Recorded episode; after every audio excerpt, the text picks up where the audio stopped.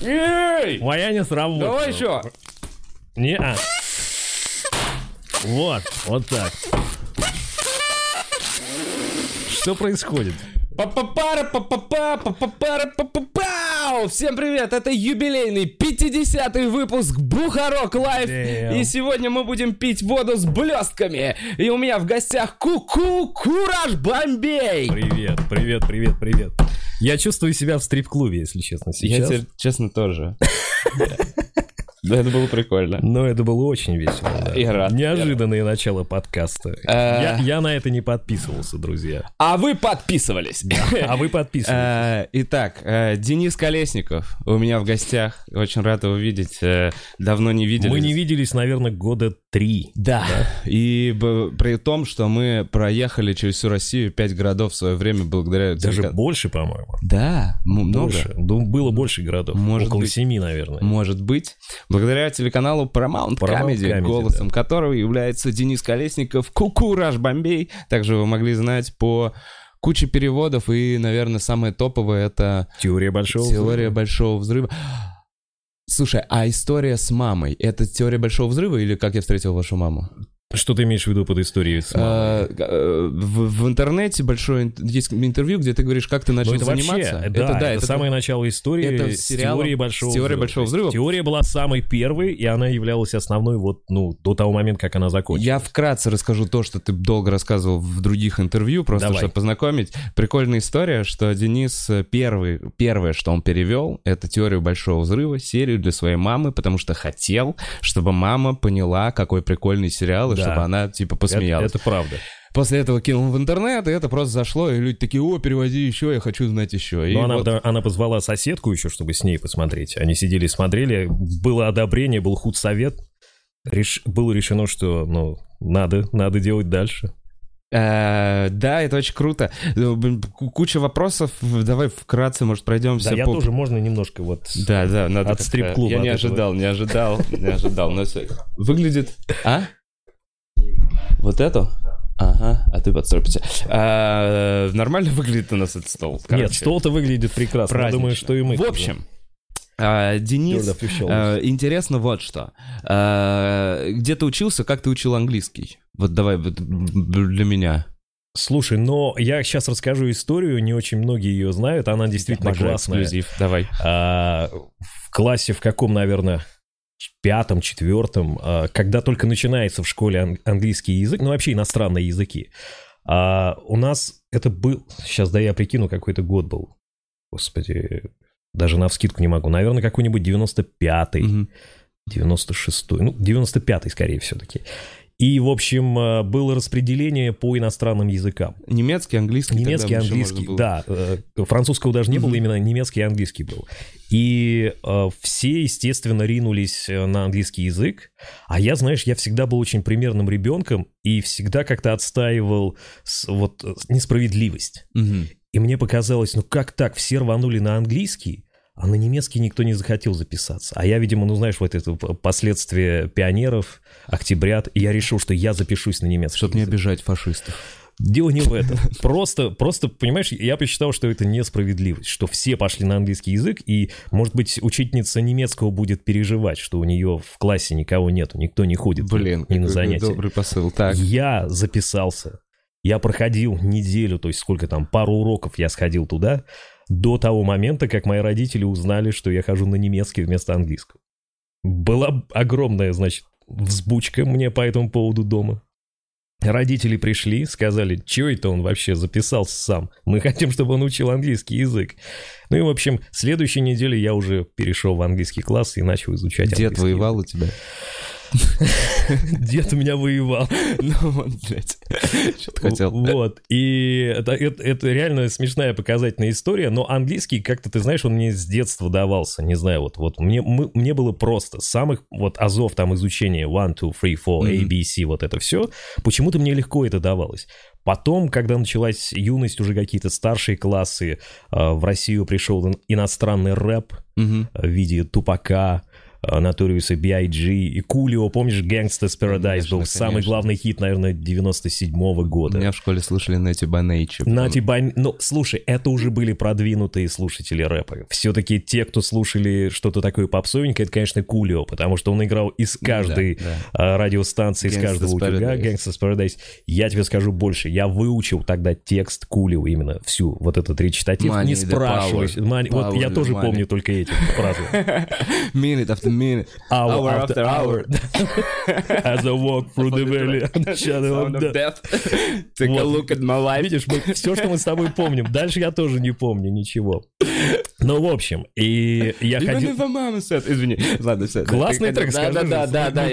Мы помним его до сих пор. Ресторатора нет, жалко.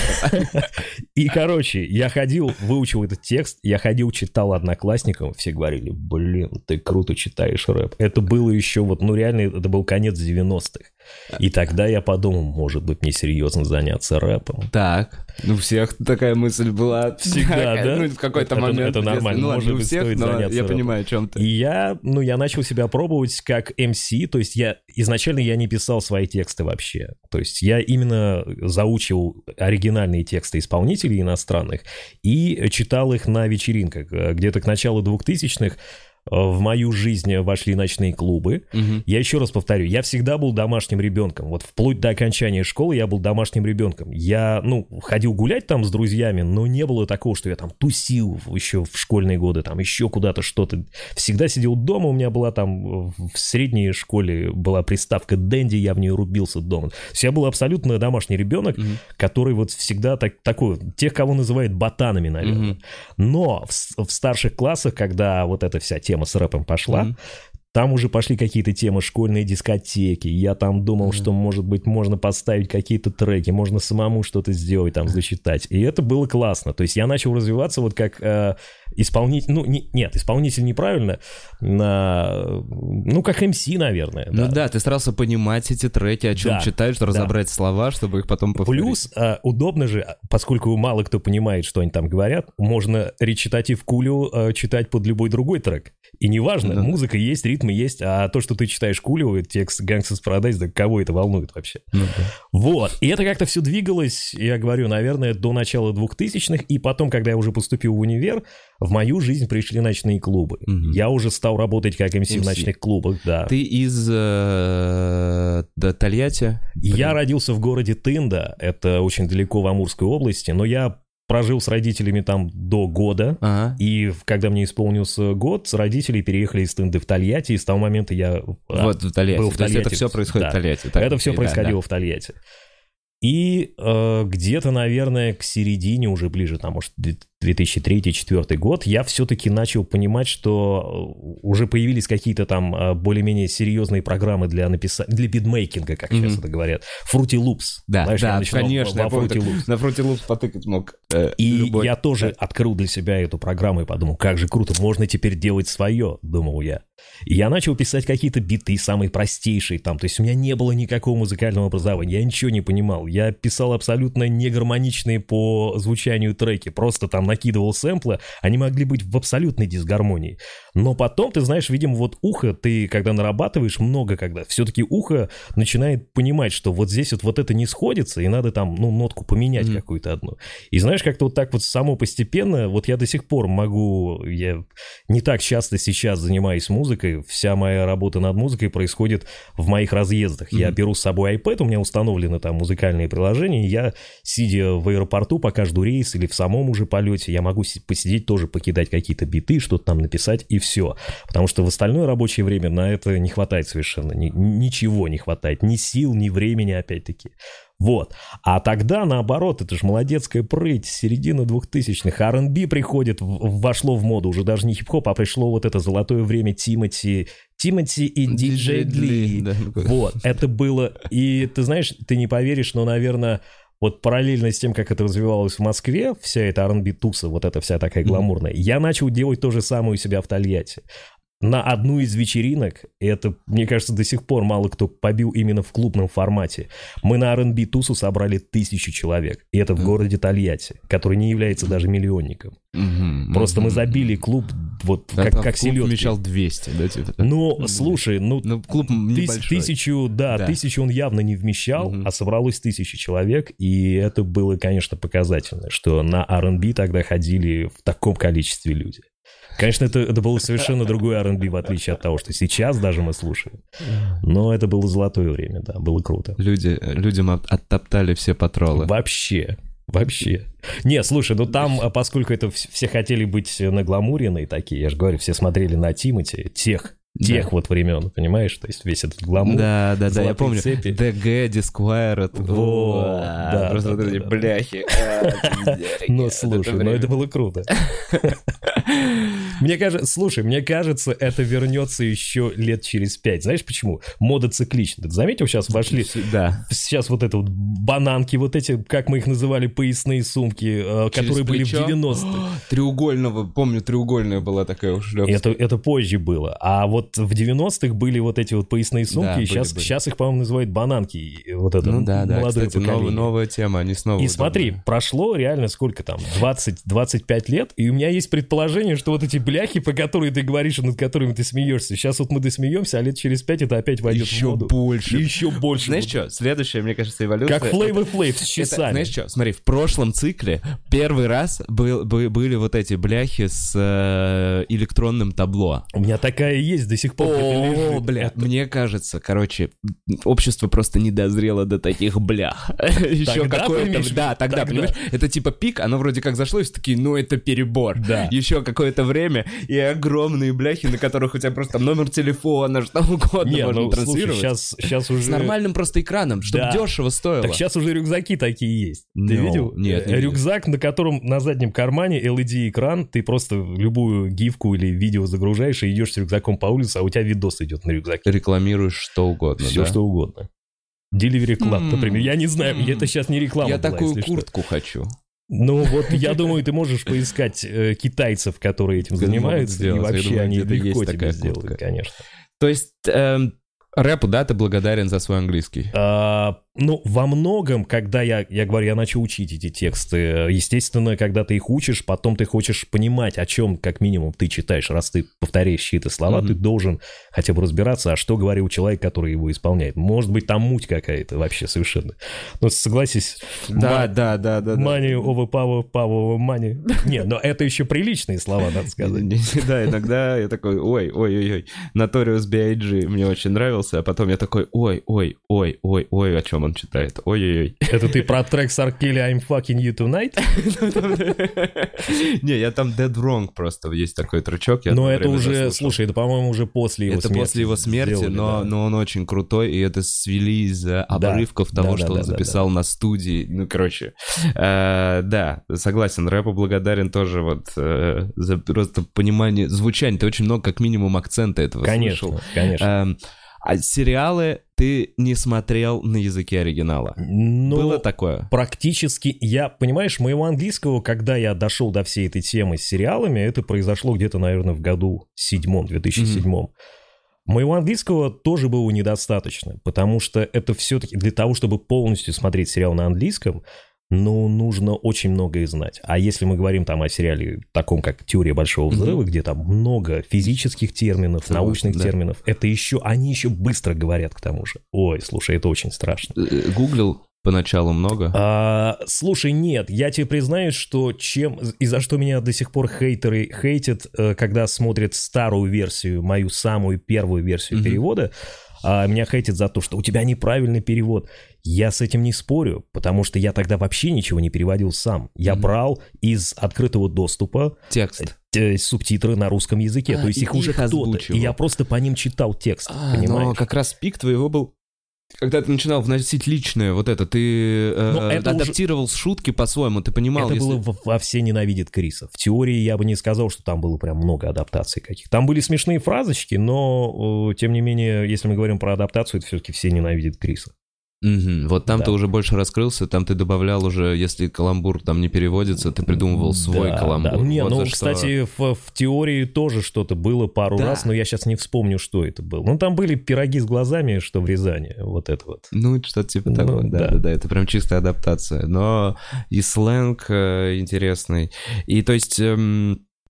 Сколько лет ты уже этим? Это было лет 10, 8 лет. Сколько недавно закончилась «Теория Большого взрыва»? 12-й сезон закончился вот в этом мае. А ты начал переводить в 2008-м, то есть уже 11 с лишним лет. То есть со второго сезона где-то ты такой, мне нравится этот сериал. Смотри, нет, было все иначе. Когда я приехал к маме, чтобы показать ей вот самую там первую серию, кто-то... Тогда вот все эти релиз-группы, которые озвучивают, они только-только начинали, и их было совсем мало. Там был самый главный мастодонт, это, конечно, Lost Film. Они прям перли больше всех. И появлялась куча таких мелких молодых ребят, которые тоже что-то там делали тыры-пыры-тыры-пыры. И кто-то сделал перевод то ли 2, то ли 3 серий «Теории Большого взрыва», которая началась в сентябре 2007-го, а я напомню, что я начал этим заниматься где-то весной 2008-го. То есть в Штатах вышло уже порядка серий 15, наверное. Из этих 15 были озвучены только первые 2-3. А, то есть ты еще первый на рынок показал этот сериал. Ну, просто смотри, я не знаю, о чем думали те ребята, которые начинали его и бросили, потому что... Они подумали, хуйня? Наверное, да. А ты такой, да клевый сериал. Не, а сериал реально клевый. Ну да, да. Он реально смешной, классный. Он был очень оригинальный. Крутой, оригинальный ситком. Абсолютно. И вот на тот момент уже очень много было ситкомов сделано. И тогда был бум ситкомов. Но этот по вот тому, как его писали, какие персонажи там, ну, короче, он выделялся. Причем ты смотрел пилотную серию, которую, ну, они переснимали. Нет. Есть так называемая пилотная 00 серия, где еще нету Пенни, где другая актриса совершенно играет вот женского персонажа, она там вообще, если Пенни вроде как оторва по сериалу, то та была вообще какая-то совершенно просто без башни. И Шелдон с Леонардом, я не помню... Нет, Шелдон с Леонардом, у них имена, по-моему, те же. А актеры другие? Нет, они же.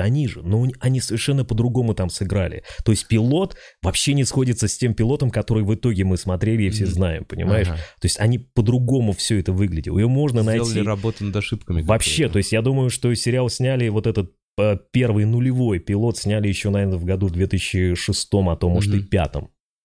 Потому что они явно потом переделывали его, переснимали, уже когда пришла Кейли Куока на роль Пенни, и добавили Говарда с Кутропали, потому что в оригинальной первой 00 серии не было. 3 было этих персонажей. Их было только 3, да. Понимаешь? Вот такой вот был ситуация. А по классике должно быть 4. Ну, видимо, да. Короче, это вот такая история, которую реально сериал мог в том виде, он мог не выстрелить. А вот когда они все-таки провели эту работу над ошибками, все у них получилось. Такой меня вопрос, честно говоря, всегда интересовал, про вот касательно лост-фильмов и всех вот этих групп.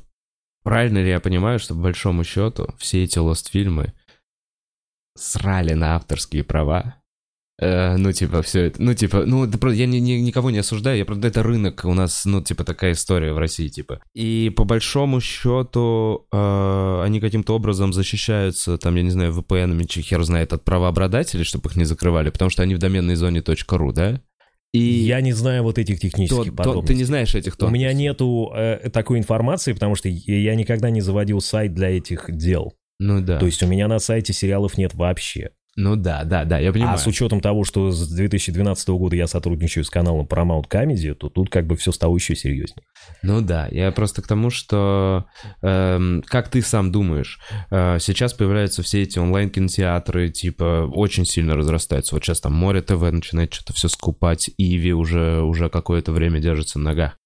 Видишь ли ты какие-то предпосылки к тому, чтобы наша вот эта вот история с сериалами и с озвучкой больше переходила вот в это правовое как раз поле? В легальное поле, слушай, так это уже происходит. Да, вот. Я могу тебе рассказать о том, что какие это... Какие перспективы у этого? Перспективы очень хорошие. Я хочу сказать, что, смотри, ты вот упомянул несколько легальных онлайн-кинотеатров. Да. Например, на Иви, насколько я знаю, у них... Доктор Хаус в той самой любимой всеми озвучке от Lost Film, которая была когда-то в пиратском виде. То есть, понимаешь, значит, они как-то договорились. Купили. Они как-то договорились. Да. Второй момент. «Кубик в кубе» пишут очень много всего легально для Кинопоиска. Вот. Я записывал сериал «Чудотворцы» для Кинопоиска. То есть потихоньку это все вот так вот. И в новом сезоне на Кинопоиске, по-моему, они взяли еще пару каких-то ребят, релиз-групп из интернета, и они для них что-то делают. Это говорит о том, что правообладатели и большие легальные онлайн-кинотеатры, они понимают, насколько важно для зрителя узнаваемый голос, любимый голос, та самая подача, mm-hmm. качество перевода, который ты делаешь, если мы там говорим про «Кураж Бомбей» mm-hmm. и «Кубиков», ну, то есть вот те, кто делают действительно огромную работу как по переводу, так и по финальной озвучке, которую mm-hmm. люди mm-hmm. любят, смотрят и пересматривают. Вот. И все движется к тому, что легальные правообладатели, конечно, ну, понимают, что раньше там было так, но проще договориться и заплатить денег этим людям, чтобы они делали то же самое, только в легальном поле. Абсолютно. Правильно, просто и мы потихоньку начинаем платить. Да? Уже да. Все, уже... Блин, у меня вот 2 месяца нет кинотеатра, а я продолжаю платить за Netflix, который я не смотрю. Так, чувак, вот такой вот вопрос. Ты постоянно... Ты озвучивал все голоса. Да, всегда. Все, даже женские голоса. Даже женские голоса, кроме переозвучек, которые мы делали для канала Paramount Comedy. Это была отдельная история. Ну, да, я понимаю, это именно вот касательно твоих проектов. Ты... сам как-то вживаешься в роль, ты имеешь ли ты какие-то актерские, ну, типа, навыки, учился ли ты, или ничего ты просто с кайфом это все делаешь? Ничего из этого, из того, что ты перечислил, в этом плане я абсолютный самоучка. И, конечно, теперь, когда я смотрю первые сезоны и свои первые озвучки, я просто делаю вот так, потому что это было... Ну, потому что развиваешься. Сейчас я просто понимаю, что это было очень плохо. Это было плохо как по подаче, по тому, как я строил фразы, по тому, как я их где-то переигрывал, где-то наоборот не доигрывал. Все-таки сейчас я пришел к выводу, что должен быть баланс определенный. Вот он. Можно где-то переиграть, когда это ты видишь на экране, да, когда у тебя герой сам по себе вот он такой, вот он гипертрофированный, скажем так, да, и ты можешь себе тоже позволить его также озвучить. Но если они все такие хорошие, ровненькие, ты следишь просто... Я слежу за интонациями. Благо, вот много лет изучения английского языка, прослушивания рэпа, а теперь еще и 11 лет сериалов каждую неделю, а иногда их шло по несколько сериалов, не то, что вот сейчас спрашивает Денис, там, что у тебя там, ничего нового не появляется, друзья, ну, елки-палки. Сейчас такие проекты, как «Теория Большого взрыва» и «Как я встретил вашу маму», я не знаю, когда они теперь вообще появятся, и появятся ли вообще. У комедии, у ситкома большой кризис жанра сейчас в Голливуде. Так он на спад идет. Да, он и, скорее всего, ну вот это очень обидно, потому что мне этого не хватает. Мне хочется смотреть легкие, ненапряжные ситкомы самому. Нравится. И мне хочется, чтобы и люди также их смотрели. Я очень много знаю историй из комментариев или из общения просто с людьми в реальной жизни. Мне говорят: Денис, слушай, ну мы там смотрим твои сериалы, мы просто приходим там либо утром за завтраком, либо вечером за ужином. Мы просто включаем и смотрим, пока ужинаем, пока общаемся. То есть мы уже знаем эти серии, все эти шутки наизусть, но мы просто включаем, нам нравится, что с нами вот есть еще там «Теория большого взрыва». Да, и просто это как бы, ну, расслабляет людей, это объединяет в какой-то степени за столом. Казалось бы, беседа должна семейно объединять, а вот теперь еще и сериалы. А есть люди, которые мне говорят: а я вот, знаешь, включаю просто там «Теорию» тоже, или включаю там Paramount Comedy, когда идет что-то из твоих сериалов, или даже, кстати, не только мои, а просто какие-то комедийные сериалы, а поскольку на Paramount они постоянно повторяются, серии, да, там... Немного контента. Да, но не в этом дело. И говорит: я могу пойти начать уборку в квартире. То есть я включаю звук. Кто-то прямо сейчас под наш подкаст убирается. Вот, так же, как это точно так же работает. Аккуратнее за рулем. За рулем это точно аккуратнее. И, слушай, но в этом есть определенный кайф. Это говорит, что люди тебе настолько доверяют, что они могут не Первый канал, не Россия и новости включить, а просто включить любимую серию или нелюбимую, а там наугад нажать какую-нибудь рандомную. И она будет играть фоном, а человек будет заниматься своими делами. Ты до самого последнего сезона прям с любовью относился? Не было момента, когда ты устал, заебался и такой: блин, хочу что-то другое? Или ты прям такой: кайф, я получаю огромную отдачу на протяжении всего времени работы над сериалом? Слушай, в каждом сериале всегда, конечно, есть серии, которые прям взлеты, есть какие-то падения, это нормально. Сценаристы тоже люди. И плюс, особенно если нужно выдерживать какую-то историю, но нельзя, понимаешь, вот этот вот ритм фигачить, потому что люди просто начинают от тебя ожидать еще больше. Я прекрасно понимаю я не про само качество сериала, я прекрасно понимаю, что вообще там после 5-го сезона уже сложно что-то стоящее писать, поэтому если продолжают веселить, это уже здорово. Я конкретно про тебя, про озвучку, про перевод. Был ли момент, когда ты такой, блядь, я больше не хочу Шелдона, этот, блядь, Базинга, пошла нахуй Базинга. Знаешь, там скорее была тема, когда было несколько сериалов параллельно, но это вот в первые годы скорее, наверное, было, да, когда там была и «Как я встретил вашу маму», и «Все ненавидят Криса», и «Теория», и потом еще и Майк и Мули добавились ко всей этой теме. Вот когда их было просто много в неделю, и ты прям начинал фигать. Ну, это нормально, я зарабатывал себе имя в том числе таким образом. То есть я здесь не могу вообще жаловаться на что-либо. Вот. А в такие моменты просто было иногда чисто физически тяжело, потому что, во-первых, несмотря на то, что это, допустим, Чак Лори продюсировал и «Майк и Молли», и «Теорию Большого взрыва». Чак Лори — это создатель и очень известный голливудский продюсер, который снимал «2,5 человека», господи, что у него еще из крупных таких было прям комедий 2000-х? Может быть, Will и Грейс какие-нибудь? Ну, ладно, не суть. Сейчас последнее то, что у него, это офигенный, конечно, метод Камински. Ты не смотрел? Нет. Как тебе вернут кинотеатры, и ты вернешь подписку или не отключишь ее? Посмотри на Netflix метод Камински, потрясающе вообще. Круто, зрелище. Это очень интересно. Запомни. Рекомендация от тебя еще. Вот, и у него, наверное, вот он юмор такой очень похожий. Во всяком случае, мне он нравится. Это, знаешь, наверное, вот как у нас в жизни есть люди, с которыми нам по кайфу, потому что мы понимаем их юмор, да. Мы понимаем их отношение к жизни, мировоззрение. И вот мне у Чака Лори нравится именно то, как он пишет юмор. То есть вот он несложный, он очень добрый зачастую, практически все то, что касается, все то, что он пишет для бродкастинга, для эфирных каналов, это прямо, ну, всегда вот семейное доброе что-то. В методе Камински, почему он, видимо, согласился делать это еще и для Netflix, ему дали полный карт-бланш. Он оторвался там во всех смыслах. У него герои ругаются матом, там много черного юмора. Они могут шутить про простату. Это все еще ситком? Это, слушай, это... Уже эволюция. Это комедия с огромными драматическими моментами, потому что речь идет о пожилых людях, но это настолько душевно и жизненно, что это приятно наблюдать. Окей. Потому что, мне кажется, господин Лори написал историю про старого себя. Просто он сделал это актерами Майклом Дугласом и Аланом Аркином. Они очень крутые. То есть, представь себе, Майкл Дуглас играет главную роль в сериале. Это да, кстати, в сериале еще приходят серьезные актеры теперь потихоньку. Да, конечно. Бабки серьезные уже. А какой... за все это время смотрел ли ты еще параллельно сериалы, которые ты не переводил? Ну, было что-то. Я смотрел... Во-первых, я большой фанат «Симпсонов». Я всегда слежу за «Симпсонами». И вот здесь сразу отмечу, что я практически никогда не торопился. Плюс, ну, было там, знаешь, как правило, в начале сезона, когда сезон начинается, я могу позволить себе посмотреть на английском. Но я настолько в свое время привык к озвучке, которая вначале была на РЕН-ТВ, а потом перекочевала на «Дважды-два».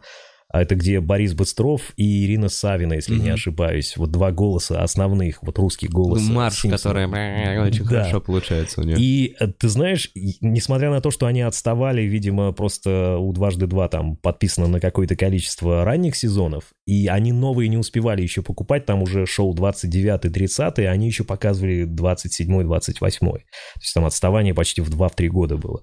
Но я все равно смотрел эти сезоны, я смотрел в озвучке. Это для меня, для человека, который, ну, могу себе позволить смотреть в оригинале, я не знаю почему. Я настолько тоже у меня... Я понимаю теперь этих людей, которые смотрят «Теорию Большого взрыва» и говорят, что мы не можем смотреть ее ни в какой другой озвучке, кроме «Кураж Бомби». Я понимаю этих людей, потому что у меня такая же ситуация с «Симпсонами». Круто, но это профессиональный респект. Да, абсолютно. Они очень крутые, во-первых, актеры озвучания, во-вторых, несмотря на то, что их тембры совершенно не сходятся зачастую с оригинальными американскими тембрами, но они так круто ложатся на них по-русски, на героев «Симпсонов», что ты смотришь и вообще не представляешь, как можно по-другому сделать. Ну да, плюс потому что, вот, может быть, еще почему, потому что это мультик. Мультик, здесь да. Ты не актер, а ты переозвучиваешь тоже актера, и это можно по-своему сыграть, грубо говоря. А здесь да. ты голос именно человека. Это все-таки, мне кажется, ну, сложнее. Картинку совместить проще. Вот, продолжая ответ на твой вопрос. Конечно, я там смотрел «Ходячих мертвецов». Угу. Был сериал, продолжается, вот сейчас последний сезон начался, «Империя» называется сериал, про хип-хоп-магната Люциуса Лайна, очень популярный сериал от Фокса, там такая, знаешь, история а-ля, они как будто бы рассказывают про Пи Дидди, ну, на самом деле, конечно, это не Пи Дидди, просто образ такой, это Нью-Йорк, это хип-хоп-магнат, у него 3 взрослых детей, жена сидела в тюрьме. Когда она вышла, он уже стал хип-хоп-магнатом, она вернулась в семью, и она потом такая, я королева, я хочу себе половину. Ну, там Санта-Барбара, но все это на хип-хопе, и я, знаешь, я залип реально в свое время, особенно в ранних сезонах, у них там, ну, прям вот, несмотря на мыло и Санта-Барбару, мне было интересно. А потом, когда параллельно я начал заниматься, я писал программу для Радио Максимум. У меня есть «Сериальный Трындец», может быть, ты знаешь. Да. На Ютьюбе. Но «Сериальный Трындец», до того, как он попал на Ютьюб, это была короткая программа в виде аудиоформата на Радио Максимум. Она выходила с 12-го, по-моему, года там. И когда мы, к сожалению, попрощались и расстались с радиостанцией «Максимум», как-то вот программа осталась, и спустя, по-моему, только год я решил ее возобновить и уже в YouTube-формате, то есть в видеоформате. И вот с того момента сейчас у меня это, пожалуй, единственный и основной более-менее постоянный контент на моем YouTube-канале. Друзья, если вы еще не подписаны, Кураж Бомбей ТВ, переходите и подписывайтесь. Ссылка в описании. Да. И там «Сериальный трындец» — это сейчас основной контент, потому что я не знаю, чем еще наполнять свой YouTube-канал. И даже на «Сериальный трындец» сейчас не очень много времени это остается. Это обзоры на сериалы, по сути. Это обзоры на сериалы. То, что происходит в мире сериалов. Да, и это к твоему вопросу, что я еще смотрю. А теперь мне, получается, нужно смотреть вообще все. Ну, насколько только это примечательно. Сколько ты уже это делаешь? Вот так? Очень много. Ну, сейчас у меня начался 4-й сезон видео. То есть версии. Это сколько? Год-два уже? Это, наверное, 3 года. 3 года уже? Да. То есть мы сейчас можем... Так... Ты видел всю эту херню? Нет, смотри, сразу скажу, что я не... Если это не сериалы от Netflix, да. я не могу ручаться, что я досмотрю все до конца. Потому что Netflix выкидывает сразу весь сезон, а если мы говорим о броудкастинг-каналах, они идут в течение там с сентября по май. И я не могу иногда физически просто даже следить за всем. Поэтому я отсматриваю хотя бы пилоты, 1-3 первых серий, чтобы составить впечатление и рассказать людям, что я вообще думаю об этом. Вообще, по-хорошему, на примере «Как я встретил вашу маму», я определил для себя правило, что, 5 серий — это минимум для того, чтобы втянуться и понять вообще, нравится тебе этот сериал или нет. Потому что «Как я встретил вашу маму», не все тоже знают эту историю, но я расскажу тебе и твоим зрителям и слушателям ее еще раз, что... Этот сериал мне предложили. То есть, когда я начинал, с теории и еще параллельно делал вот эту адаптацию «Все ненавидят Криса». А «Как я встретил вашу маму», тоже кто-то там что-то начинал и тоже забросил, и все начинали, слушай, вот он типа идет в Штатах, у него хорошие рейтинги, прикольный ситком, давай ты начнешь его озвучивать. Окей, но просто я сам эту тему открыл, что вы хотите, чтобы я озвучил. И было очень много «Как я встретил вашу маму», «Как я встретил вашу маму». Все, я начал его озвучивать. 1-й эпизод, 2-й, 3-й, 4-й. Я как бы понимаю, что... обычный такой ромком. Там чувак одинокий ищет свою любовь, но как бы юмора там немного, думал я. 5-я серия. Что-то. И в итоге реально всегда забываю, что там произошло в 5-й серии, после чего я такой, классный сериал. Вот именно после 5-й, 6-й я такой, круто, все. Теперь мне прикольно, теперь мне стало интересно. И я тебе еще тоже открою секрет, что однажды была очень похожая ситуация, когда я Завучи, есть такой сериал «Завучи» с Дэнни Макбрайтом в главной роли, Уолтон Гоггинс и Дэнни Макбрайт, где они играют, вообще «Завучи» — это адаптация, конечно, уже российская, потому что они Vice Principals, это как бы заместитель директора. Да, а у нас, решили, что по-русски пускай будут «Завучи». И там зачин такой, что есть 2 чувака, которые... И старый директор школы, которого играет Билл Мюррей. В первой серии он стоит и говорит: все, ребята, я устал, я ухожу. И они такие потирают лапки, что типа, так, сейчас он кого-то из нас назначит новым директором. И все, первая серия идет к тому, что он действительно должен кого-то из них выбрать. В итоге объявляют, что вообще позвали какую-то даму из другого колледжа и сделали ее новым директором. А эти остались завучами или Vice Principals, как они и были. И они, эти два врага, объединяются, чтобы сместить эту тетку с директорской должности. Но история не в этом. Когда я посмотрю первую серию, но поскольку это HBO-шный проект, соответственно, тоже черный юмор, мат, и я такой для себя... Не, на самом деле для любителей юмора от HBO это вот прям очень классно. У них HBO-шные комедии, они в принципе, наверное, вот знаешь, у них есть определенный такой стиль, и вот он был выдержан и здесь. Но я про себя тогда подумал, что у меня всегда идут семейные проекты. Ну, так сложилось. Там теория, как я встретил вашу маму, это все практически можно с детьми смотреть. То есть там тем более нет никакого мата, нецензурной лексики совершенно. И я посмотрел эту первую серию, я говорю, ну, ребят, во-первых, мне что-то не очень зашло. Вам, говорю, не знаю, там, позовите гоблина, может быть, какого-нибудь. Потому что, ну, вот его здесь голос, наверное, бы лучше лег, потому что, ну, типа, черный юмор, там, все бьют, сжигают, взрывают что-то. Они такие, слушай... А мне присылали просмотровку, то есть заранее до эфира еще и в Штатах, и здесь у нас в России. То есть есть такая возможность у студии прислать просмотровую версию там с кучей вотермарков, чтобы ты никому никуда это не слил. В черно-белом. Пример, образец, что с твоим именем. Да. То есть, если кому ты... конкретно, знаешь, кто конкретно слил. И, в общем, я посмотрел, говорю, нет, давайте я что-то, наверное, откажусь. И в этот же вечер, когда я написал уже, я уже подумал, все, я отказываюсь, мне... пишет менеджер: слушай, Денис, нам только что пришла просмотровка второй серии. Она очень крутая, может, глянешь. Присылает мне ссылку, я смотрю.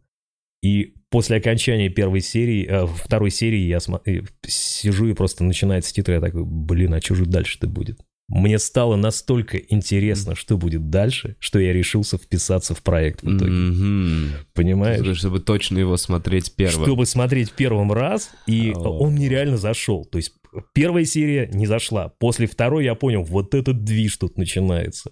Вот это показательный пример, что иногда пилот может, наоборот, быть очень круто сделан, а потом все идет на спад. Здесь же, наоборот, пилот, ну, как бы такой ровненький, а со второй серии начинается разгон. Это круто. Еще 3 любимых твоих сериала. Просто навскидку. Любимых сериалов. Мультиков или сериала. 3 еще. Кроме того, что ты нас сказал. Слушай, ну я вот сейчас буду вспоминать же только новые, потому что я уж просматриваю постоянно что-то вот для сериального трындеца. Из стареньких... Нет, ну я, конечно, смотрел в свое время тот же самый Lost, «Остаться в живых». Когда он... И он для тебя, несмотря на финал, в топе. Ну, слушай, мне нравился. Мне нравился «Побег» очень сильно в то время. «Побег» был классный. Элловские сериалы называешь. И 5-й сезон, который там потом вот они сняли спустя, 5 лет, по-моему, после окончания, он, конечно, вот такой вот. А первые 4 они держали. Слова Элла, если что. Ну, я не знаю, о каком Элле ты говоришь. Мы не познакомились. Ну, друг, с которым мы клуб вот делаем, Эл. Окей. Значит, Lost, «Побег». Господи, что же еще такого-то было, что прям я смотрел... У Netflix, ну вот «Метод Каминский» я тебе назвал. Вот.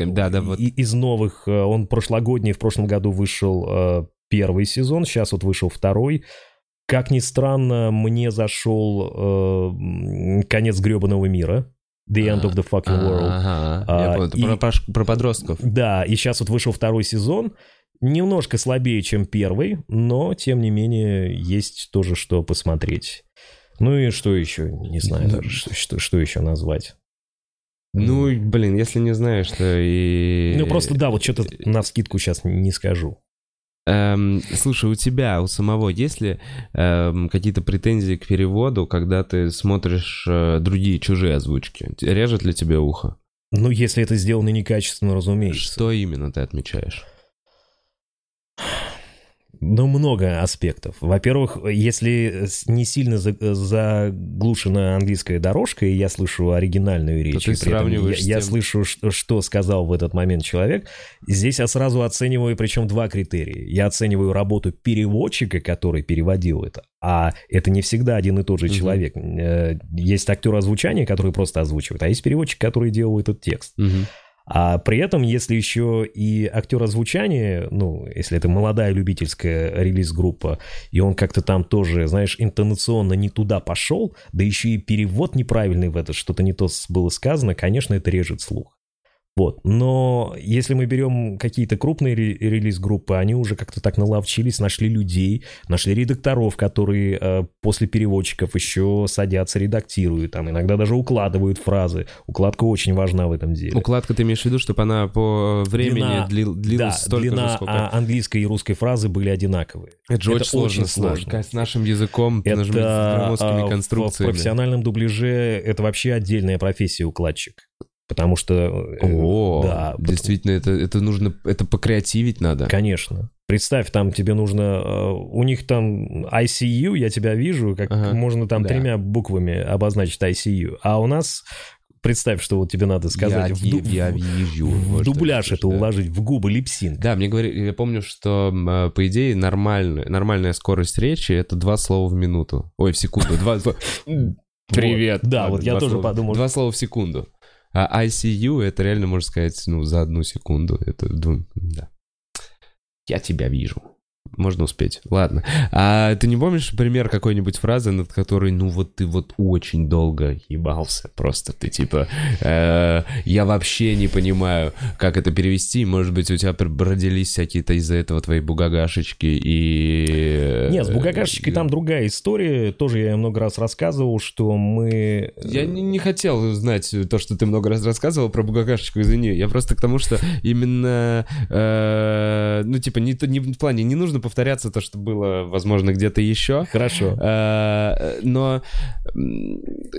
Блять, ну вот. Нет, теперь надо рассказать. Расскажи про бугагашечку. Хорошо. Извините за это отступление. Когда Базинга в первый раз появилась в сериале «Теория Большого взрыва», мы тогда не знали, как ее вообще оставлять. То есть слово какое-то появилось, и на момент записи, поскольку я сам у себя редактор, то есть, во-первых, у меня очень хорошие переводчики, которым я могу доверять как и переводчикам, так и редакторам сразу. Вот, и за что их очень ценю, и много лет уже с ними работаю. Но даже после них я всегда сажусь и еще сам редактирую, потому что я где-то могу сделать там получше укладку. Я знаю себя, я знаю свою скорость речи, подачи и прочего-прочего. Я знаю, что, как-то больше, может быть, культурных американских особенностей я знаю по причине того, что, опять-таки, я там слушаю рэп-музыку, иностранную музыку и все вот это. И поэтому я всегда еще сам редактирую перед своей озвучкой. И бугагашенька была как раз словом, которое не было одного даже единого варианта, я тебе точно могу сказать. Там была даже... Хотели оставить даже и просто базинга. Базинга. То есть не переводить. Почему решили... Почему нужно было заменить базингу? Не знаю, потому что... Это же тоже придуманное ими слово. Да, конечно, это придуманное ими слово. Но там был вариант просто бугага. Потом еще что-то, какое-то там третье слово было. И потом вот что-то такое уменьшительное, ласкательное в виде бугагашеньки еще как вариант был, мы записали все 4 варианта. Когда пришло финальное сведение звука серии, мы сидим со звукорежиссером, он говорит, ну и что, и какой оставляем из этих? Послушали этот. Ну, давай оставим бугагашеньку.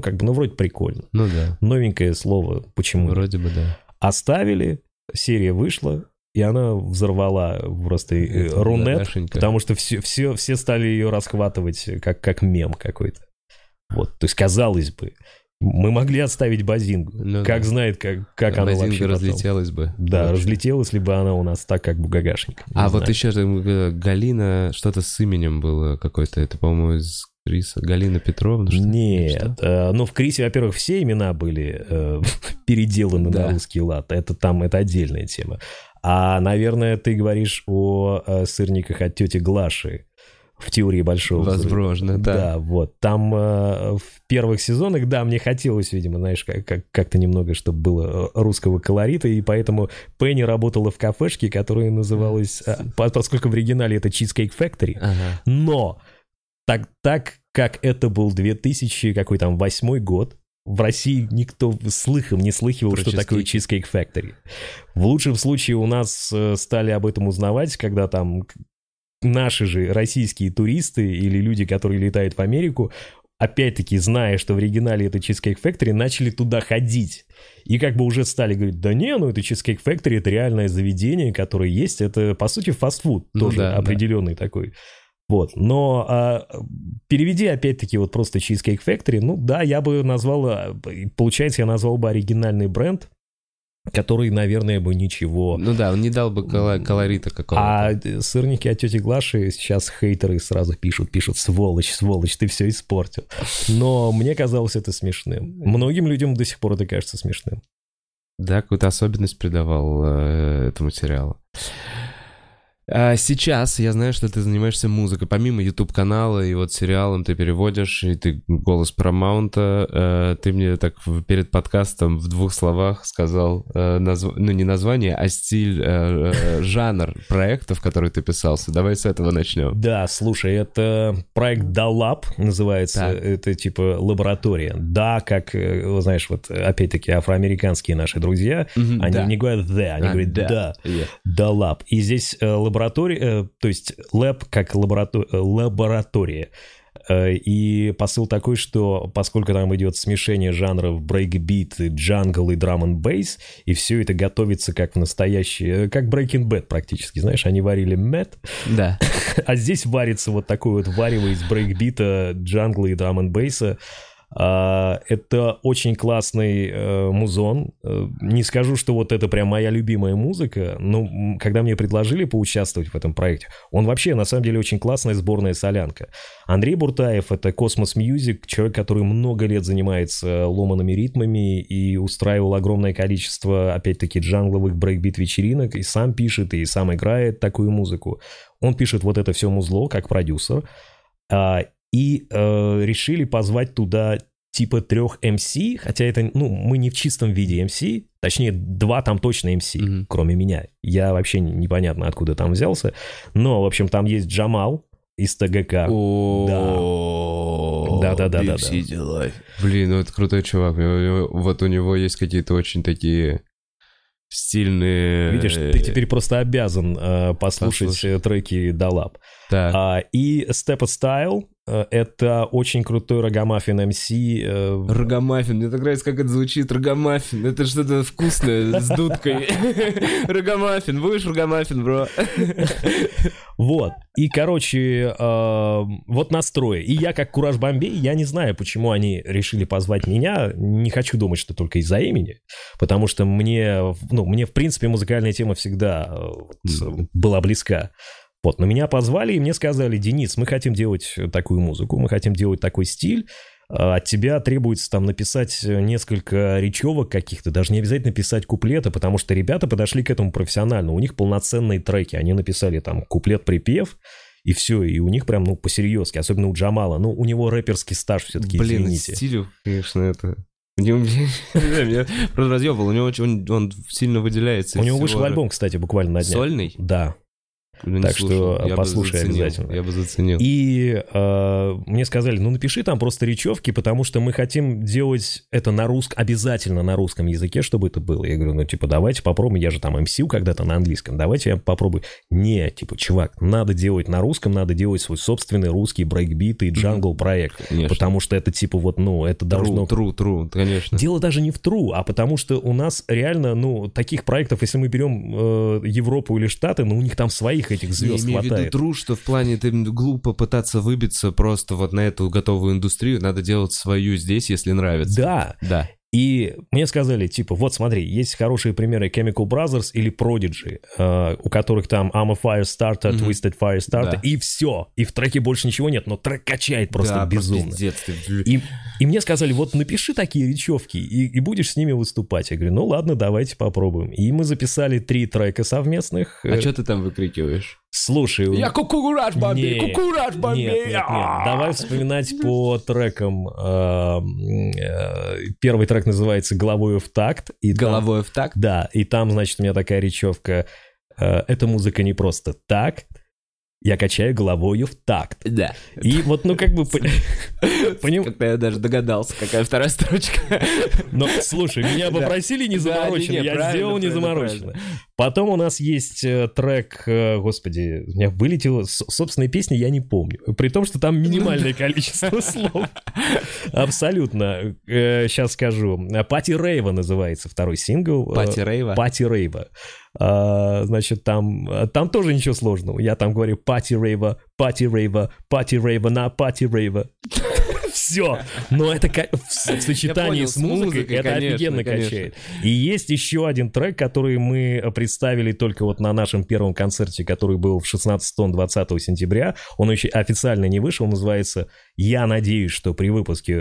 Миша, если что, извини меня, пожалуйста, если я сейчас сливаю название или наоборот, ты его назовешь иначе. В общем, называется «Табла раса». Вот. И там текст, значит, «Мы дети рейва, мы табла раса». Табл раса? Табула. Табула. Табула раса. Окей. Табула раса? Да. Я подумаю еще. О чем ты хочешь подумать? А табула раса, я не очень понимаю. Табула раса, насколько я помню, это чистый лист, с чистого листа. Понимаешь? Вот это латынь, если я не ошибаюсь. Я прям представляю, как ты говоришь, ну вот они раскрыли меня на рейве там. И, кстати, насчет рейва, я, конечно, не знаю, какие люди обычно ходят на такую музыку, но у нас народ зажигал на концерте. Было очень круто. Мне очень понравилась та публика, которая пришла. И нас поделили... Большие, ясные, чистые глаза. В смысле? Нет, ну я просто... Публика смотрит на тебя открытыми, большими глазами. Наоборот, они как бешеные плясали там. Вот именно, как бешеные. Идеальная публика. Я всегда... Бля, со стендапом на таких выйти интересно. Надо, темп до юмора должен быть. Короче, сильный. Нас еще поделили по блокам на концерте. И так сложилось, что я открывал. То есть мой блок был самый первый. А с учетом того, что у меня самые короткие, скажем так, тексты в песнях, а для концертной программы треки еще и удлинили до 5 минут каждый. Ага. Вот представь, мне на 5 минут нужно было растягивать по паре фраз. Хорошо, что там музыка все-таки относительно меняется в течение этого времени, но, конечно, мне было не то, что некомфортно, но было немножко странно. А ты танцуешь сам? Конечно, если люди зайдут ко мне в Инстаграм, они могут даже найти какие-то там видео, где я в золотом костюме. О, ты потихонечку, да, скоро выберешь себе вот здесь? Надеюсь, что нет. Надеюсь, что нет, но там такой, знаешь, прям спортивный золотой костюм. Не знаю, можно говорить рекламу или нет, их нам подогнали ребята из Code Red. И что, как бы пока. Это прям, ну, типа, должно быть настоящим рейверским таким одеянием. Ага. У нас у всех, у МС, по-моему, золотой у меня и у Джамала, а у Степа у него серебристый. Угу. Понимаешь? Угу. Вот. Прикольно, очень интересно. Я бы, честно говоря, сходил бы под... А нету трека «Бугагашенька»? Нет. Бу-бу-бу! Нет, такого трека нет. Я надеюсь, что не будет. Не, я просто подумал, ну, мог бы зайти, как минимум. Знаешь, уже... Я знаю, вы хотите с чистого листа. Да, мы хотим. Табла раса, да. Мы дети рейва. Дети рейва. Интересно, блин, прикольно, да, тебя неожиданно занесло? Вообще, я сам не ожидал. А ты сам до этого ходил как-то на все эти, там, я не знаю, какие-нибудь... Рейвы? Да, рейвы. Но вот я тебе говорю, моя-то клубная деятельность пришлась на начало 2000-х и середину 2000-х, и все-таки те тусы, которые я посещал, это были, ну, вот, наверное, больше R&B и хип-хоп тусовки. На хаус-вечеринки, ну, я ходил, но не так часто. Я не люблю прям совсем электронную музыку, которую всю ночь одна и та же долбежка. Дыц-дыц. Вот поэтому техно я не очень понимаю, если честно. То есть вот твой стиль, как твой любимый стиль описать 4 словами? Тот, который я слушаю? Ну вот да, вот который вы сейчас делаете сейчас. Ну нет, если ты по названиям стилей... Нет, коротко, вот именно если вот емко джангл, маффин... Джангл, рогамаффин, брейкбит? Джангл, рогамаффин, брейкбит. Ну пускай будет так, хорошо, да. Да. Звучит как начало чего-то нового. Там у Джамала есть кавер на Кая Метова «Милая моя, где ты?». О, я послушал. Послушай, это еще в драм-н-бейс обработке сделано. Шикарнейше звучит и залипает. Вот его эта песня, я не знаю, как там мои, с учетом того, что там по две фразы в каждом треке, но его вот эта «Милая моя, где ты?», по-моему, уже с 20-й секунды трека ты просто начинаешь повторять за ним. Просто настолько залипательно и садится на слух, что уже не можешь из головы это выбросить. И сам сейчас какую музыку... Слушай, я хочу попробовать, да, слушаю я много разной музыки, скажу тебе так. Конечно, в основе ее в любом случае остались ломаные ритмы и хип-хоп или R&B, но мне не очень нравится вот этот вот, конечно, точнее, я к нему все никак не могу привыкнуть, к этому фрешманскому хип-хопу, вот этому. Я понял, я тоже. А нет, еще когда автотюн. Вот когда дохера автотюн, если его много, да, если его прям совсем много, это, конечно, плохо. Если где-то какие-то акценты подчеркнуть, иногда может, кстати, очень в тему. У Лил Уэйна в этом плане все очень хорошо. Много, перенасыщен как будто рынок автотюна. Вот у меня создается такое впечатление, что я сейчас могу сделать этот трек с автотюном. Ты можешь сейчас попросить нашего звукорежиссера включить минус, ты не будешь слушать, но подключить тебе плагины автотюна, и ты будешь тоже рэпером. Да, просто набрать этих фразочек. Конечно. Вот. И я слушаю вот все-таки то, что, скажем так, делают сейчас старички. То есть я там могу послушать нового Snoop Dogg'а. Хотя у него тоже уже, понимаешь, он тоже хочет быть в конъюнктуре и пытается что-то делать в этом, в новой стилистике. Но при этом у него есть офигенные классные треки в стиле классического West Coast, и ты прям такой, у тебя не хватает открытого какого-нибудь, как они называются-то эти... Пикапа, кабриолета. Кабриолет, да, и ты едешь по побережью Калифорнии где-то там. Сансет Бульвар. Да. Часто гоняешь в Штаты? Ты знаешь, за последние годы практически каждый отпуск я хотел проводить там. Именно отпуск? Просто сайт-синг, не по работе? Да, именно так. По работе практически я туда и не ездил никогда. Все почему-то... Я, понимаешь, я когда еду в отпуск, естественно, я там много чего там снимаю, фотографирую, а потом в течение года это выкладываю, и у всех складывается впечатление, что я постоянно в Штатах. Да, у меня реально ощущение, что ты там что-то делаешь. Нет, а это не так. Это просто, как бы, знаешь, вот сегодня четверг, надо выложить в Инстаграме какой-нибудь пост с фоточкой. А, ты как эта блогерша, девочка, которая на Мальдивах нахерачила. Ну, слушай. И на 1,5 года. Окей, ну пускай будет так. Ну, иногда есть просто снимки и истории, которые очень приходятся в кассу. Там, не знаю, ты где-нибудь в холодном декабрьским четвергом ты можешь выложить теплую какую-нибудь летнюю фотку на пляже. Плак, как я скучаю. Может быть, даже так, почему-то. Так что да, это чисто отпуск и никак не связано с моей работой и деятельностью. Какие, творческие планы, группа, музыка и делать свой подкаст? Да хотелось бы найти бы на все это время, а так, да, очень хотелось бы выпускать свой подкаст. У меня есть музыкальный подкаст, где я вот как диджей записываю миксы, и я практически там ничего не говорю, у меня есть какое-то вступительное слово на минуту, а потом идет час-микс просто, который я записал. На SoundCloud, по-моему, да? Есть на SoundCloud, есть и в iTunes можно найти. Еще раз, как группа называется? Группа, да. Вот этот проект называется Da Lab. Da Lab. Да. Но у вас основная... Где-то есть, где вас можно уже послушать? Найти да, все? Я думаю, на SoundCloud и... Вообще нет, вышедшие синглы есть на всех музыкальных платформах. И на Яндекс.Музыке, и в iTunes, и SoundCloud. То есть можно найти на любых платформах. Да, Lab. Мы в описании там просто название напишем, да. А вы уже гуглите, ребята. Да, Lab. Да, Lab. Есть, все да, верно. Такой трек?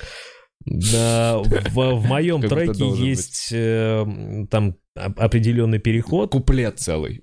Нет. Там переход, где я не помню, что там я начинаю разгонять что-то, и чтобы создать определенную ритмику, там идет так, да, лап, да, лап. А при этом я что-то продолжаю говорить. Это не слышно, это только если ты в наушниках будешь слушать, потому что там несколько дорожек записано, и они, как бы, знаешь, как голоса у тебя в голове. А есть у тебя вот такие треки, где, вот что пиздато был. Я бы точно послушал. Знаешь, есть треки, где очень долго на каком-то фоне какую-то умную мысль или речь, например, этого... Кого убили? Речь Кеннеди. Так. Слышал этот известный трек, где долго речь Кеннеди, и потом уже начинается какой-то микс. Вот тебе также какие-то мотивирующие слова, да? штуки, я бы послушал.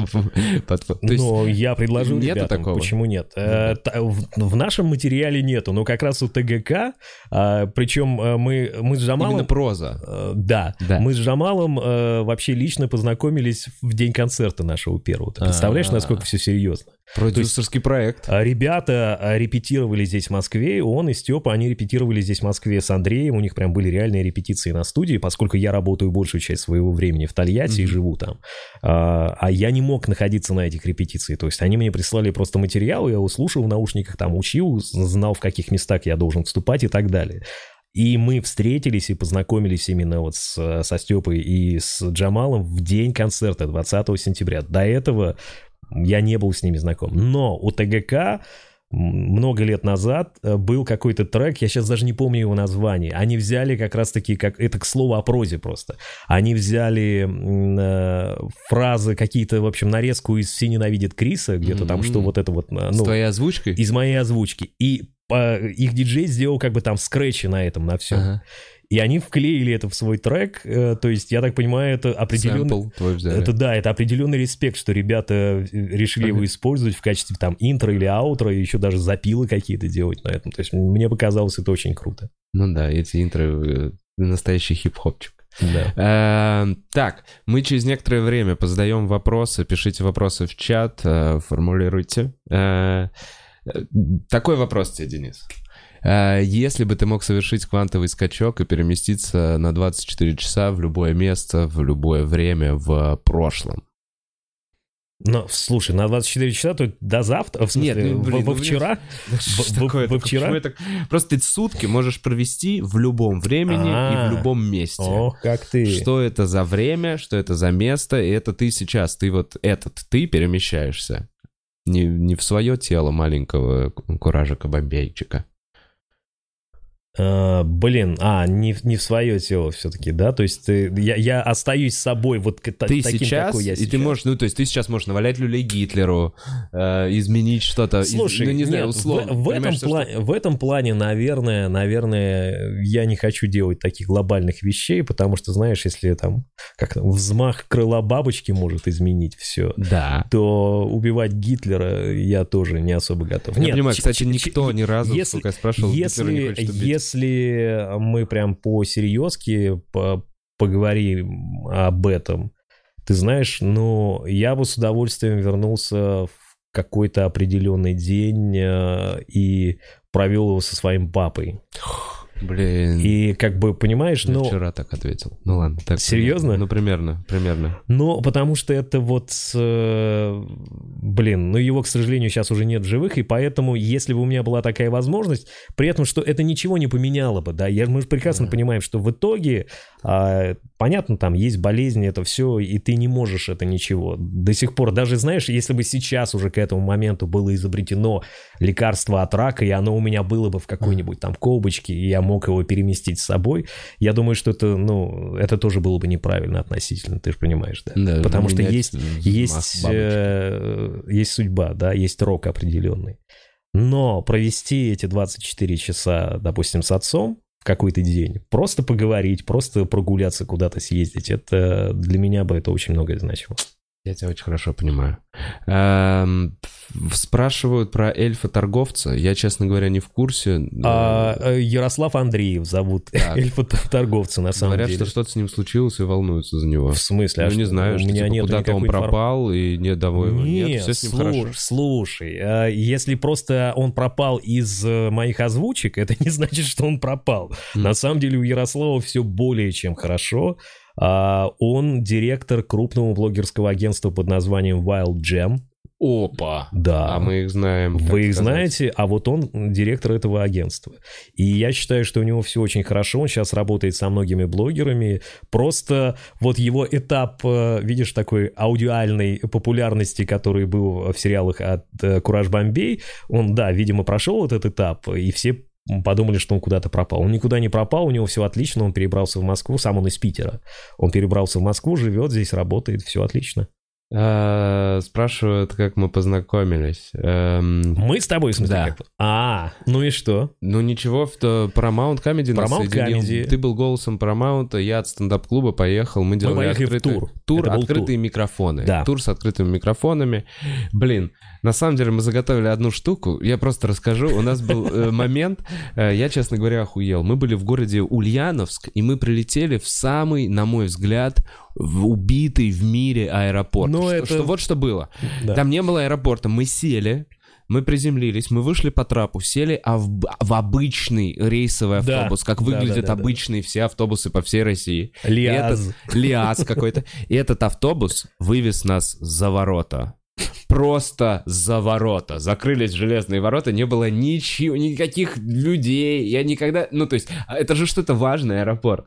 В общем, мы сделали это выступление в Ульяновске. Да. Обратно летим, я такой, ну что, может, на автобусе еще обратно поедем? Садимся, и вот что происходит. Наш самолет, значит, рейс отменяют. Ну, не то, что отменили, что-то произошло. Что-то самолет не прилетел. С самолетом он не прилетел. Да. И чувак, которому принадлежит авиакомпания... Ульяновские авиалинии, условные. Там же реально какая-то авиакомпания была, да. Я первый и последний раз ее видел. Она, видимо, только в Ульяновске. Видимо, у него два самолета. Тот, который сломался, и тот, который он нам дал на замену. Его собственный самолет. И этот джет, ребята, чтобы вы понимали. Покажешь нам этот джет? Вот, значит, это из Инстаграма... Дениса, пощелкай дальше, чтобы показать. А у меня из моего... Ну, пощелкай вправо, там раз. Да, два. Это вот мы сидим... Да. Это мы сидим. А покажи, блин, из моего. Там, блядь, стол есть. Да, там был стол. Причем у тебя... Мы, по-моему, сидим... там еще... рядом со мной сидел менеджер Коля. А ты... То есть у нас был сдвоенный такой, как диванчик. Может быть. А у тебя было отдельное кресло. Не, я вот этого вообще никогда не видел. В самолете... Не было бизнес-класса. Вот так вот, бизнес-класс, там был обычный. Он на 20 человек максимум. На 20 человек был бизнес-класс отдельно, и было вот сколько, 12 кресел, в которые мы впрыгнули. Вот оно. Да. Вот оно. У меня был собственный стол. Смотрите, какие у меня штаны потрясающие на мне надеты. А какая поза. Блять, я, честно говоря, до сих пор вспоминаю этот момент как что-то потрясающее. Ульяновский аэропорт, да. Спасибо тебе. И причем, слушай, а помнишь, с нами возвращались музыканты, которые в тот же вечер, когда был стендап, открытый микрофон, в том же, по-моему, клубе, после нас, или в соседнем клубе где-то от нас, там выступали какие-то ребята джазмены, американцы, да. Судя по всему, потому что там был темнокожий такой мужчина среди них, и они тоже летели этим же рейсом с нами, видимо, в Москву, и их тоже посадили с нами, и они возвращались, короче, они тоже офигели, мне кажется. Ну, да, это был первый и последний джет для них, как для музыкантов, мне кажется, в их жизни. Хотя я желаю им успеха в любом случае, надеюсь, может быть, что еще раз они слетают на каком-нибудь джете. Итак, вопрос к тебе. Что ты... Смотри, вопрос. Да, да. Блин, я просто длинный. Хорошо. Не умаляя твоего вклада. Так. Но как ты относишься к тому, что у нас дублируются фильмы, и в большинстве non-English speaking countries обходятся субтитрами? В смысле, как я отношусь... Потому что есть субтитры. Блин, я, видишь, когда дочитал вопрос, понял, что мог его... Давай отвечу, может быть, немножко грубо, но раз уж ты начал сегодня ругаться матом, я своих, между прочим, зрителей не предупреждал, что будет 18+, а стоило бы, потому что иногда меня смотрят дети. А меня вообще не смотрят дети, прикинь, у меня 0,3% аудитории меньше 18 лет. Хорошо, в общем, что касается субтитров, дубляжа, закадровой озвучки и всего остального, есть хорошие фразы из классической ВХС-озвучки, я не помню, кто это сказал, будь это Володарский. Гаврилов, Володарский или Михалев, есть фраза «каждый дрочит то, как хочет». Вот поэтому именно. Выбирайте, что вам больше нравится. Конечно, когда ты хочешь с субтитрами, смотри с субтитрами, блин, тренируйся. Здесь нету, это никакой... Немножечко, знаешь, это как с веганством иногда бывает. Не знаю, я не веган. Нет, я тебе объясню. Это немножко выпячивание своей крутости. Вот я вот этот, клево, смотришь с субтитрами, смотри с субтитрами. Абсолютно. Но кто-то не смотришь. У меня был, переход, меня, честно говоря, друзья спровоцировали на это. Мне стало стыдно смотреть без субтитров. В общем, слишком много с веганами общался. Так. Что там, мат какой-то? Блин, ну много-много. Мне нужно, понимаешь, мне нужно успеть и прочитать, и плюс, вот, ребят, не пишите просто так, знаете, типа шуткануть, пока мы задаем вопросы, потому что я отвлекаюсь на это. Про эльфа-торговца, пиздец, уже много раз рассказали. В какой озвучке смотришь ты сериалы? Был ответ, Симпсонов смотрит в оригинальной озвучке. Ну, в оригинальной, ту, которую делает «Дважды-два». А кого-то еще из вот переводчиков ты вот так вот? Современных вот этих вот релиз-групп? Ну, мы дружим, конечно же, с Русланом и Олей. К Жене сейчас тоже я вернусь. Это «Кубик в кубе». Я считаю, что они отличные актеры озвучания, и у них отличный проект. Согласен. Это... Наверное, лучшие люди, которые умеют красивее всех ругаться матом. Есть, понимаешь, есть вот ругающиеся матом озвучальщики, у которых это вот как-то пошло и некрасиво выходит. Я понимаю, у них это настолько вкусно. Вот они так умеют это. Это язык, это вот именно умение правильно. А знаешь почему? Потому что они из Питера. Эстетика. Это объясняет очень многое.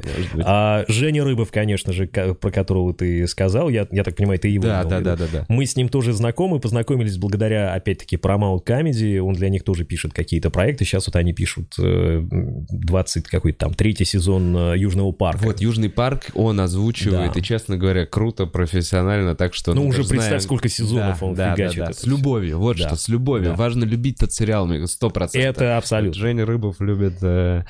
Звали ли тебя когда-нибудь на озвучку полнометражных фильмов? Да, у меня есть, по-моему, 2 или 3 фильма. Сейчас попытаюсь вспомнить. Первый был, назывался Your Highness по-английски. В русской вариации это «Храбрый перцем». Почему-то наши прокачки его перевели. Это Дэнни Макбрайт, опять-таки. Мне кажется, меня на Завучи позвали озвучивать только потому, что главный герой там Дэнни Макбрайт. И типа меня ты позвали. Уже голос ассоциируется с тобой? Потому что же есть, например, бренд... Опять-таки, это не реклама, это просто так оно и есть. Бренд Old Spice голосом вот этого мужчины, который... А я на коне. Ты же точно, только сейчас понял. I'm on a horse. Бля, потрясающая реклама. Они сумасшедшие. Они сумасшедшие просто. Ну, приятно же было с голосом такой рекламы. То есть теперь все рекламные ролики, которые выходят с этим мужчиной, я их всегда озвучиваю. Круто, потому что я типа его голос в России. Второй фильм после Your Highness, это был мультик. Кстати, это был мультик с очень странным названием «Индюки назад в будущее 3D». Мне даже пикнуло что-то в этот момент. И там очень-очень круто мне позволили озвучить сразу 2 главных вот этих персонажей индюков. То есть там один такой качок, а другой, наоборот, вот такой вот. И мы прогоняли, значит, писали одну смену, писали только качка, и потом принимались за второго. То есть это вот прям прогоном таким шло. Не скажу, что это прям моя супер там какая-то работа, но те, кто смотрели с детьми, всем все понравилось и сказали, что классно. И, наверное, самое вот... Давно я, кстати, в дубляже ничего не делал, но в каком там 16-м, по-моему, году Петя Гланс позвал меня на озвучку «Ультраамериканцев». Может быть, ты смотрел. Ой, это клевый фильм. Причем, смотри, там же как вся эта история происходила. Он позвал туда и Руслана, «Кубик в кубе», Габидуллина. Он позвал туда Мишу Кшиштовского. Он прям голоса из интернета. Да, то есть он позвал вот эти вот... Подумал. А со мной вообще смешная история была. Вот, мы приехали, это был мой очередной заезд в Москву, я приехал, провел какое-то мероприятие накануне, и с утра мне Петя такой говорит: слушай, ну поехали на Мосфильм, там осталась какая-то роль какого-то персонажа, просто как раз под тебя, она короткая, там 5 минут всего хронометража, сейчас мы ее там отпишем за полчаса и вообще будем свободны, поедем тусоваться дальше. Я говорю, ну поехали, раз 5 минут, мы приезжаем, режиссер дубляжа говорит, ну все, что, давайте записываться. Я говорю, а кого мы пишем, покажите там что. И Петя тоже что-то начинает спрашивать, говорит, вот это уже, который там 5 минут у него текста? Он говорит, да нет, этого уже записали, нам надо антигероя записать основного. А ты понимаешь, когда тебе прозвучала фраза «антигерой», ты сразу, у тебя включается лампочка, что, чувак, тебе сейчас придется писать половину фильма, потому что как бы, ну, его много, и он там общается. То есть я в итоге озвучивал не того, кого хотел, чтобы Петя, чтобы я озвучивал.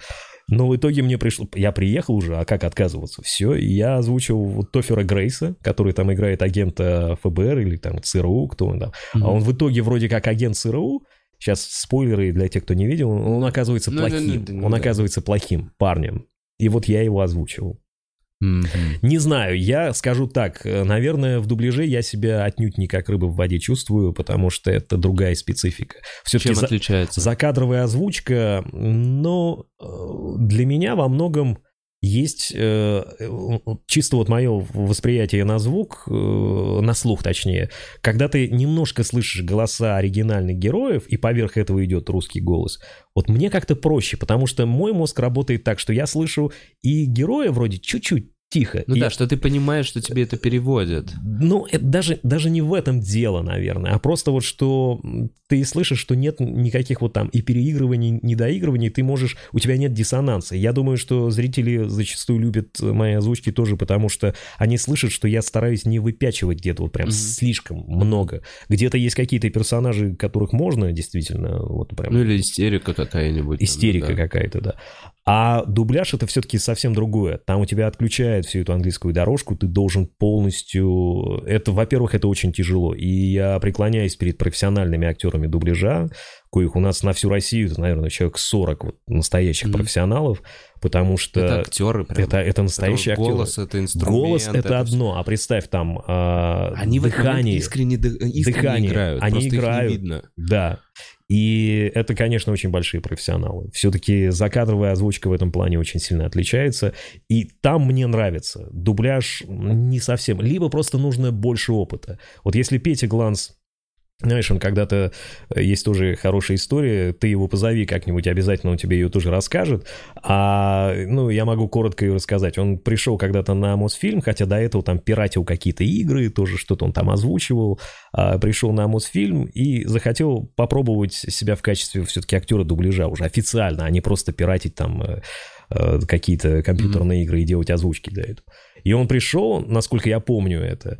Он сел под дверь к директору там, Мосфильма и сидел, ждал, когда... А его, естественно, там не было, или он там не приехал. И он сидел там весь день, пока он, наконец, не приехал, этот мужик. И он сказал, я вот хочу к вам попасть, давайте меня попробуем. То есть он реально там сидел несколько часов просто под дверью, чтобы дождаться этой встречи и показать себя. И потом вот как-то его начали звать туда-сюда. И он очень сильно прокачался, и считаю его...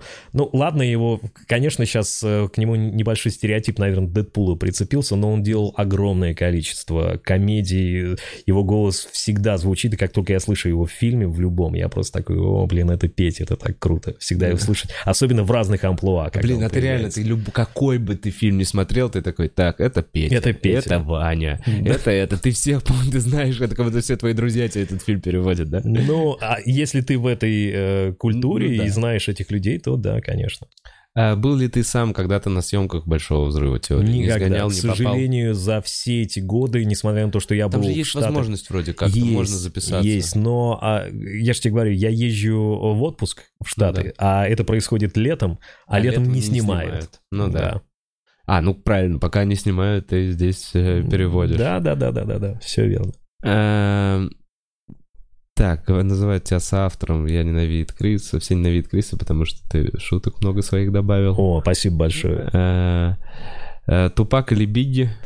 Я не выберу, слушай. Мне кажется, они оба крутые. Мне по музону, наверное, нравится все-таки West Coast, то есть Тупак. Хотя у Бигги, у него как раз таки такой нью-йоркский вайб. Вот этот вот, блин, вот не могу выбрать, правда. Да, я тоже такой, оба крутые. В играх можно ли встретить твой голос? Кроме Постала, никогда больше я, видимо, не возьмусь за это. Постал. Почему не возьмешься? Ну, во-первых, я сам не игроман, это раз. Во-вторых, оказалось, что все это очень непросто, и когда мы записали... Тоже, знаешь, очень сильно разделилось комьюнити геймерское. Кто-то до сих пор меня засирает за то, что я вообще испортил своим голосом всю игру. А кто-то, наоборот, кайф, что Кураж Бомбей озвучил Постал. Вот. Но для меня, наверное, самая большая сложность с тем, что, опять-таки, как и дубляж, это совершенно другая сфера.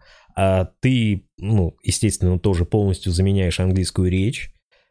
И там, опять-таки, нужно больше, видимо, вот актерских навыков все-таки. Особенно в игре. Ты же там должен прыгать, бегать, там, стрелять. То есть прямо отыгрывать.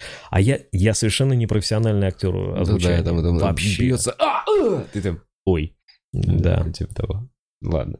Так, вопрос. Были ли какие-то частные заказы на озвучку чего-то? И если были, было ли там что-нибудь, что ты такой, блядь, я не буду это озвучивать? Слушай, ну, да, приходило много всего. Чаще всего я отказываюсь только в случаях, если это, ну, подразумевает нарушение моего какого-то контракта или личного, как бы, внутреннего кода. Вот, было ли что-то, что ты такой смотришь, такой, зачем это вам? Какой личный код был затронут? Ну, во-первых, я не озвучиваю рекламу алкоголя и табачных изделий. Это моя личная позиция. При этом это также прописано в моем контракте с Paramount. Я также не могу этого делать, но это было и до Paramount. Я скажу честно, не буду вас обманывать. Это как бы личное такое свое ощущение. Вот. Поэтому, когда приходят с такими заказами, ну, тут просто ничего страшного нет. Я просто говорю, нет, да, это не нужно. А из каких-то историй, слушай, ну, была смешная однажды тема, она совершенно, наоборот, очень милая, мне кажется.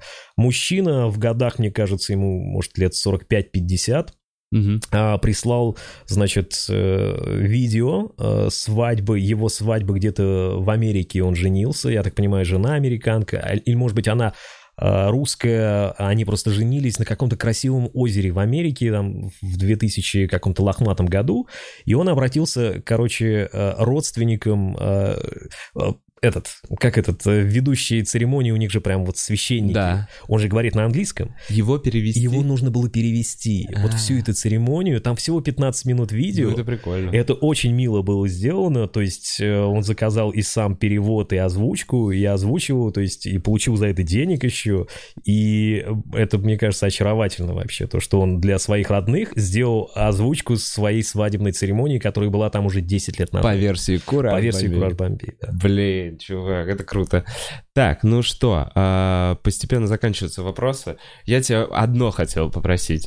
Так. Можешь сказать «Бухарог Лайв»? Прям в этот микрофон. Да, да. «Бухарог Лайв». Опа-на! Бля, как по-другому зазвучал. А можешь сказать... Смотри, значит, трансляция... Это прямой эфир. Трансляция начнется через пару минут. Ты понимаешь, что потом половина интернета будет с этими фразами, которые мы запишем для тебя, и потом половина тогда просто нет, YouTube ладно, будет вставлять эту заставку себе. Чувак, я по буквам нарежу. Ну или как минимум «Бухарог Лайв». Это же не спиздит. Ну, не знаю. Смотря как, если кто-то решит, что можно использовать вместо одной «бу» 3, могут вполне. Почему? Где-то анонсы вот ваших выступлений музыкальных, ты где-то вот как-то... У себя в Инстаграме чаще всего, ну, Инстаграм или какие-то соцсети. Дата, куда-то вы едете? Ближайшей даты пока нет. Я очень надеюсь, ну, мы работаем над материалом, это одно, плюс очень хотелось бы все-таки сделать это до Нового года, но у всех, поскольку, я тебе говорю, сейчас у Джамала вышел альбом, Степа постоянно что-то пишет, нам очень тяжело собраться, но было бы круто сделать еще один концерт, потому что та энергетика, которая была на концерте вот в сентябре, мы прям очень классно прокачались, мне очень понравилось, потому что это было очень круто, и я советую, если вы там в Москве или в своем городе увидите, что приезжает проект Da Lab с участием Джамала, Кураж Бомбей, Step Стайл, обязательно приходите, потому что это классный электронный ломаный музон, под который приятно плясать, прыгать, бегать и вообще клубиться. Обязательно сходите, я, честно говоря, сам заинтересован. Я тебя зову прям на следующий концерт, который мы узнаем, когда будет, только из твоего Инстаграма. Да, из Инстаграма или из соцсетей. Подписывайтесь на соцсети, все ссылки в описании. Это был Бухарог Лайв, у меня в гостях был Денис Колесников. Спасибо тебе большое, что пригласил. Спасибо большое, что смотрели. Всем хорошего дня. Чики-пау-вау-вау. Пока.